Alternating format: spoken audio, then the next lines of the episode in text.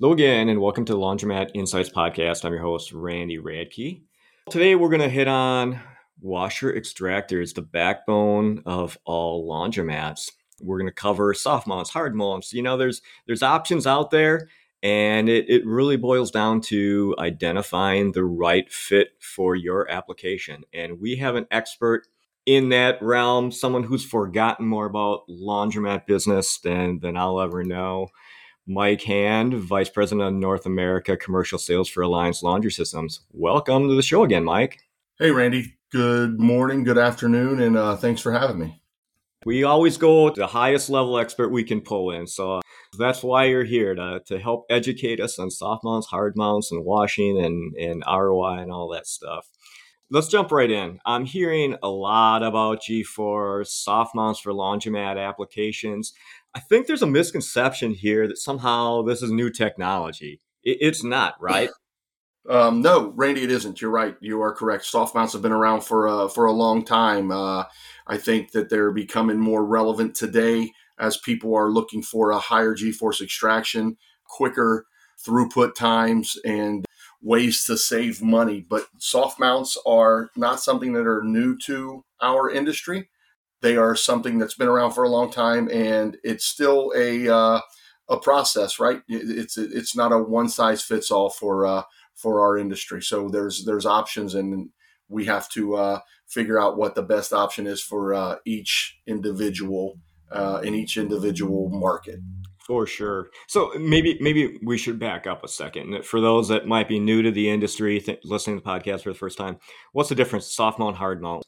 Well, you know, I've, what I've always told people is uh, the soft mount product is uh, two washers in one. Basically, you have a washer sitting on top of a, another washer or a base that consists of shocks and springs. It can get to a faster G-force extract speed if there is a perfect load, and a hard mount is a washer that we bolt down to the floor and uh, we usually put on a solid structure. So soft mounts would be something that we would put on a second floor in an application where they don't have a solid foundation. Maybe they only got a two inches of uh, solid pour concrete versus the six eight inches that uh, we would like to see uh, for the hard mount. So it's it's it's two machines in one versus the hard mount, which has been our go-to bread and butter in North America for quite a while. The Europeans and the other countries have been using soft mounts, and they, they are predominantly soft mount in other other markets, not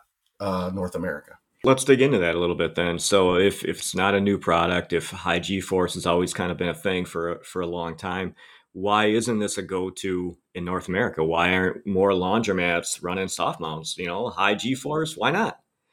Well, I think one of the biggest hangups for using in North America is that, hey, it's when you're looking at ROI and you're looking at the cost of doing business, the soft mount product has always been seen as a, a higher cost of doing business. I would say that the job of a sales consultant, uh, whether it's through a distributor or through a, a dealer, the job of a sales consultant is to be an educator, right? Everybody knows that they want to buy a laundry. They want to buy a washer. They just don't know what that washer is. So, as a salesperson, and, and that's the most of my background as a salesperson, it would be my job to go in and take a look at the facility, uh, look at the, the utility hookups, look at the foundation. What do they have as a foundation? And what's the best product for their application? That's the job of a, a sales consultant we just haven't had to deal with basements. And uh, not every not every part of the country has a basement right? I mean if you look at in the south you, you'll find more solid foundations. And the majority of my career was spent in middle america. There's there are basements but you have to guide the investor or guide the buyer to the right product. Therefore we find it more likely than not that we're going to sell a hard mount versus a soft mount. And on top of the cost of it, it's also is the soft mount the right application? And in most cases, what you'll find is the soft mount is not the right application. Now, there are applications out there that would require us to use a soft mount, and that would be a second story, over a parking garage, you know, someplace that has a basement. There are workarounds, and we've used workarounds for a long time in the uh, the U.S. with putting in pillars, pouring pads in the basement, and, and building those up. That, that there's there's always been a way around it. Soft mounts now have made it a little bit easier for people to put these into laundromats. Uh, we have soft mount products, and like I said, there is a time and a place to use them, but I would say we're more 80% hard mount than we are 80% soft mount. So is this kind of a case where, all right, I come to you as a as an owner, maybe first time owner, uh, new investor, and I found a location and these demographics work. I've talked with the the owner of the building. The lease is rock solid. You know, I've got a great opportunity here, but it's got a basement. Is this one of those cases where you go, all right, well, well, we have a product to make that work. I don't want to take you away from from a great location here. We can make that work. Yeah, I would say, Randy, you're spot on with that. If it's a basement, they're locked in. This is the place they want to go. The demographics and everything says that this scores out to be a great laundry location, then we would say, hey, the best product for that application is indeed our soft mount product. We would guide them along that path versus uh, a hard mount. Now, there would be the possibility using a hard mount, but when it comes to cost, the cost to make that building what it needed to be for a hard mount just may outweigh the benefit of just putting in a, uh, a hard mount versus a soft mount. So there, uh, like I said, there's uh, every market, every application, every building is different.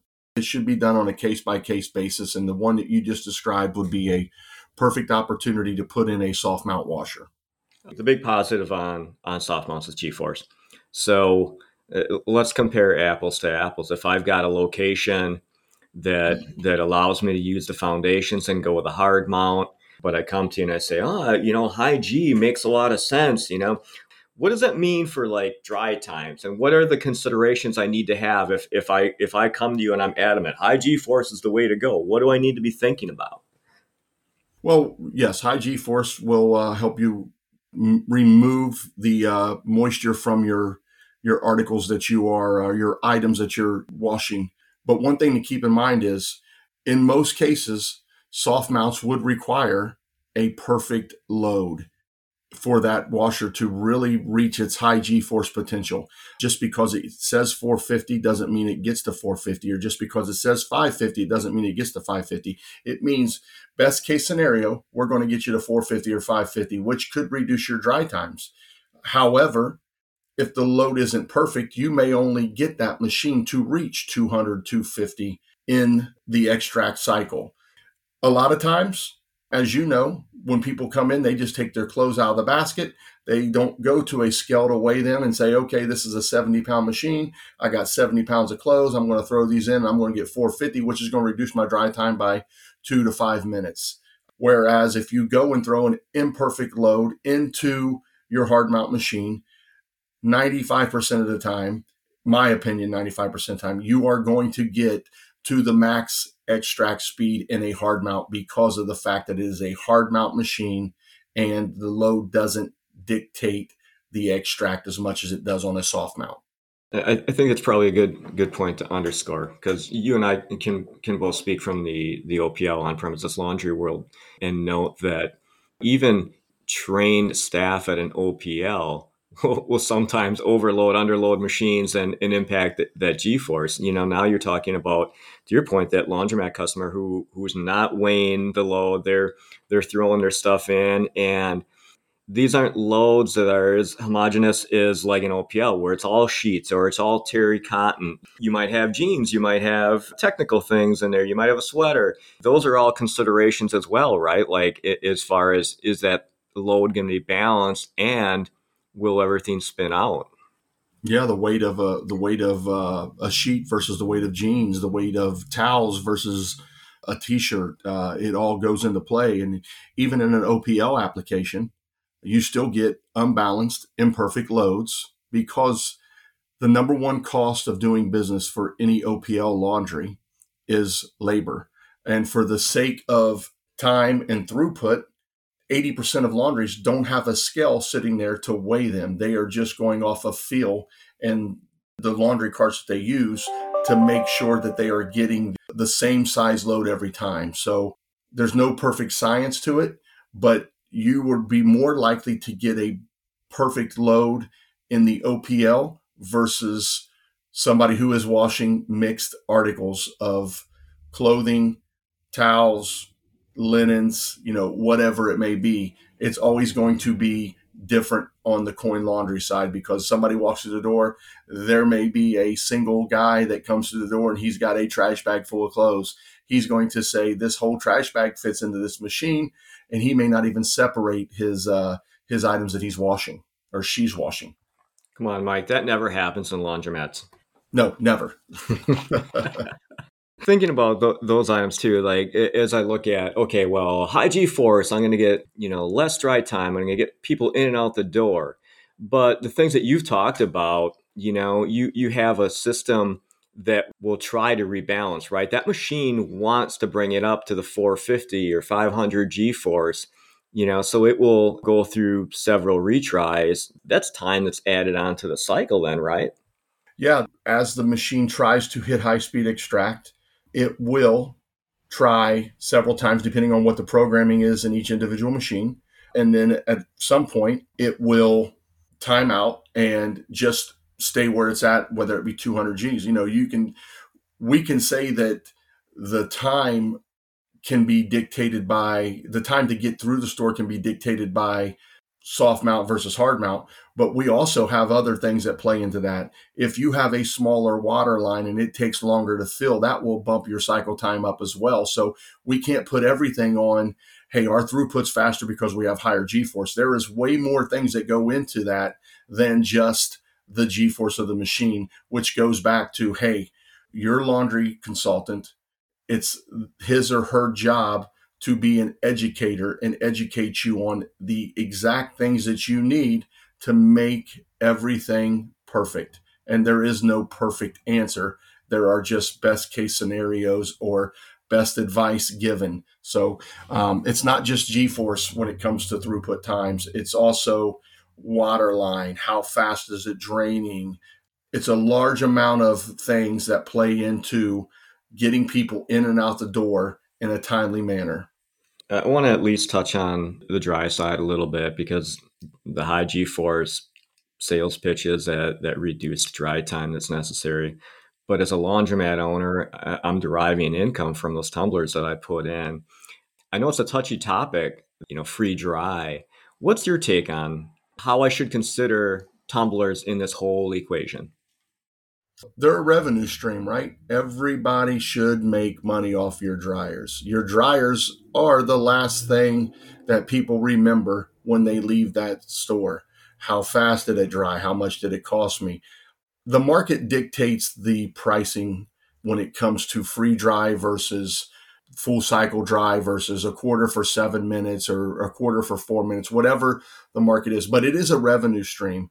And if you aren't getting a higher value out of your washer to offset the cost of free dry, you are probably doing yourself a disservice. It, and it's personal preference, right?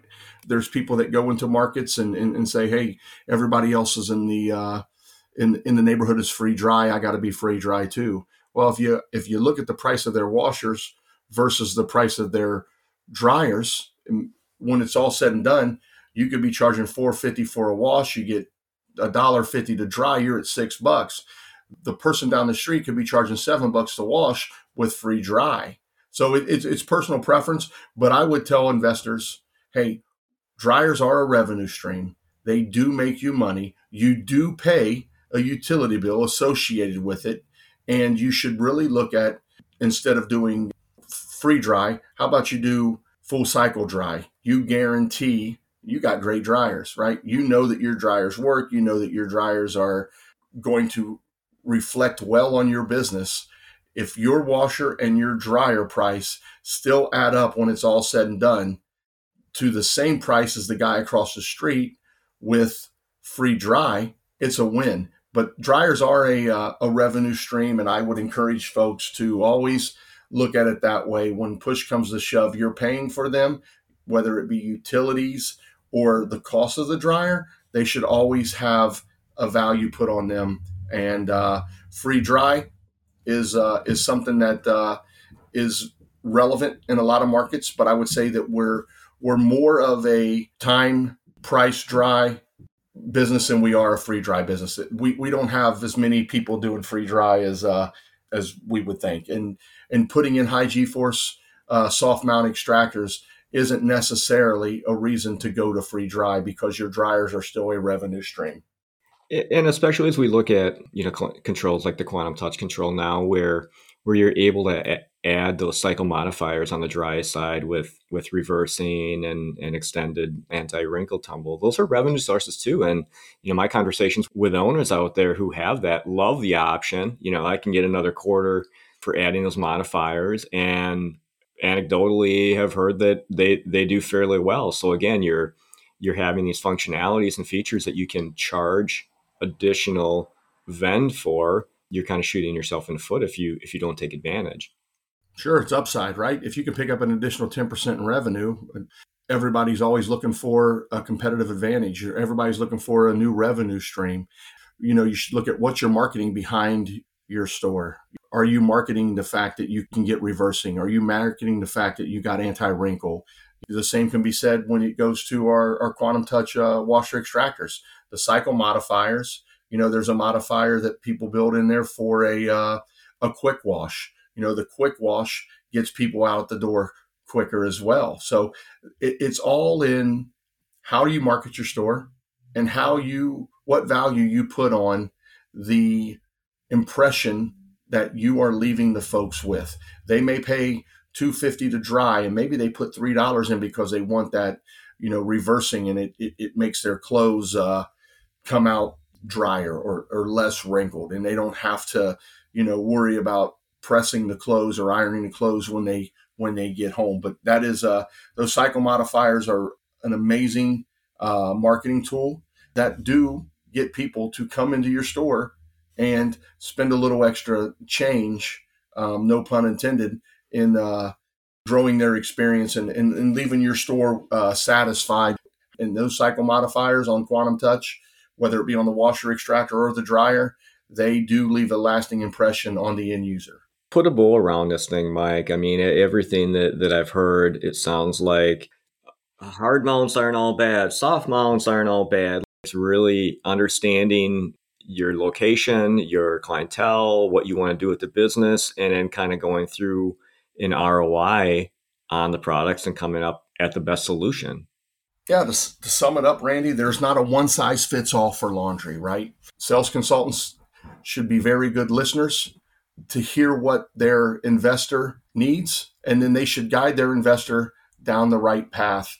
Do they have a solid poured uh, foundation? Are they over a basement?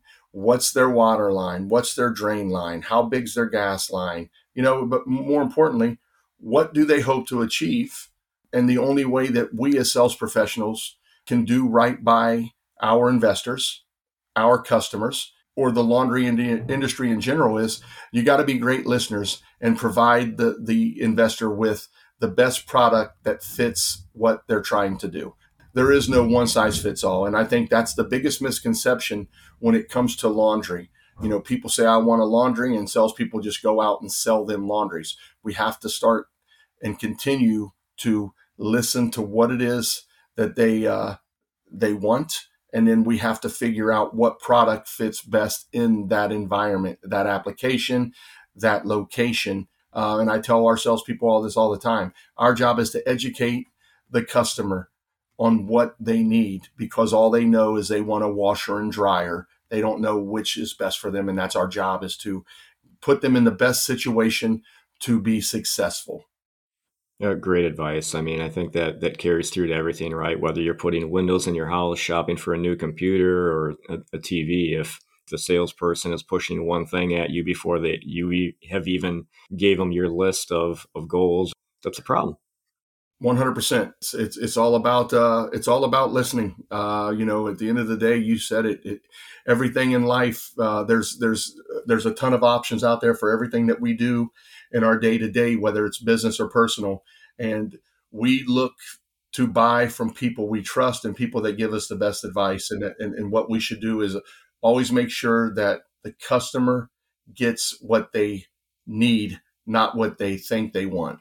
Sound advice, definitely. Well, Mike, thank you so much for for joining us on the show. I know you're super super busy, but but always great to chat with you and and lean on your your industry experience. So I can't thank you enough.